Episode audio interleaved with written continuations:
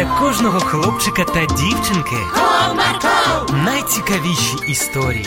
Comarco, Не прогав свій настрій. Comarco. Команда Марка. Привіт!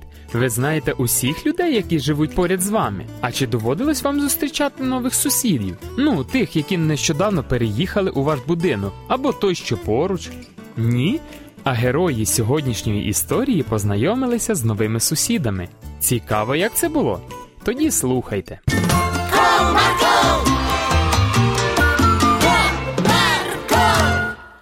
Поруч з будинком, в якому жили Оля та Галинка, був будинок, в якому вже півроку ніхто не жив. Цікаво, і чому сюди ніхто так і не поселився? Можливо, там приводи водяться. Які ще приводи? Скажеш таке. А що? Я в одному мультику бачила, що в будинку жив привид, тому ніхто інший там надовго поселитися не міг. Знову ти з тими мультиками. Надивишся всякого, а потім страху наганяєш. Привидів не існує. Не віриш? У мами запитай. В цей час дівчатка почули якесь тріщання поруч з будинком. Ти, ти, ти це чула? А ще кажеш, що привидів не існує. Це точно вони. Ага, на білому вантажному авто з написом меблі. Добре, що не привиди. І немає чого наді мною сміятися. Добре, добре, не буду. Зізнатись чесно, я теж налякалася після твоїх розповідей. А давай глянемо, що вони робитимуть. Давай. Дівчатка причаїлися за парканом і почали спостерігати. Ти тільки подивись, який прикольний диван рожевого кольору. Ага, а на фоні снігу він взагалі як зефірка виглядає. О, і шафа в тон дивану. Напевно, в цьому домі житиме якась дівчинка. Це ж класно, подружкою нашою стане. А ти не боїшся? Раптом вона привид. Та досить підсміюватися з мене. Я все зрозуміла. Більше мультиків про них дивитися не буду. І правильно, бо вони ні до чого доброго не приводять. І до того ж, мама нам заборонила дивитися такі речі. Поки дівчатка розмовляли, вантажники перенесли усі меблі в дім і поїхали. Цікаво. А коли господарі приїдуть? Не знаю, але їх дочікуватися я не буду, бо вже зголодніла і промерзла на нитку.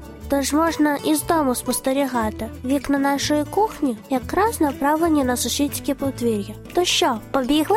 Ага, Дівчатка чим душ побігли додому, роздягнулися і почали пити теплий чай з печивом, аби зігрітися, щоразу визираючи вікно. о, дивись, Галю. Здається, господарі приїхали. Клас! І ми вгадали, у них є донечка. Поглянь, яка хорошенька. То що, побігли знайомитись? Ні, їм же треба речі розібрати, відпочити з дороги. А тут ми, як сніг на голову. Давай краще завтра. Ну, гаразд. Наступного дня, визирнувши у вікно, дівчатка побачили свою сусідку, яка гралася снігом на сходах біля входу в дім. О, біжимо знайомитися.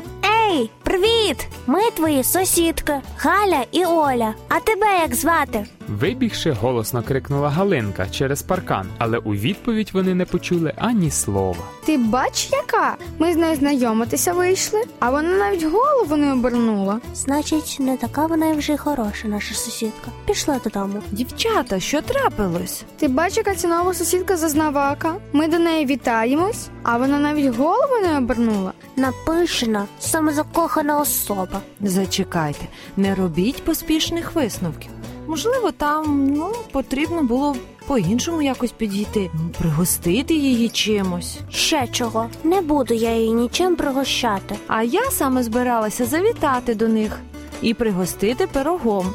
Хотіла і вас взяти з собою, але ну, якщо ви вже не хочете, то залишайтесь вдома. Ні, ні, мамочко, ми підемо. Хоч в очі подивлюся, цієї самолюбці. Мама взяла пиріг, а дівчатка трохи імбирного печива, і пішли. Двері їм відчинила привітна жіночка. Доброго дня, ми ваші сусіди.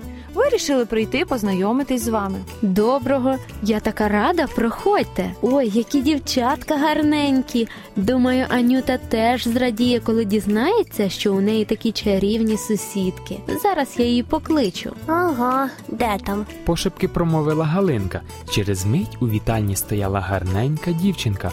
З білим кучерявим волоссям і привітно посміхалася. Справа в тому, що вона має вади слуху, тому ми і переїхали сюди. Адже поряд є школа, в якій Аня могла б навчатися. Але якщо підійти до неї близько-близько, тоді вона зможе почути вас. Ось так перша думка Галинки і Олі виявилася хибною, а дівчинка не обернулася не через свою самозакоханість, а через те, що просто їх не почула. Тому раджу вам ніколи не робити поспішних висновків, а дізнайтесь справжню причину. Бувайте!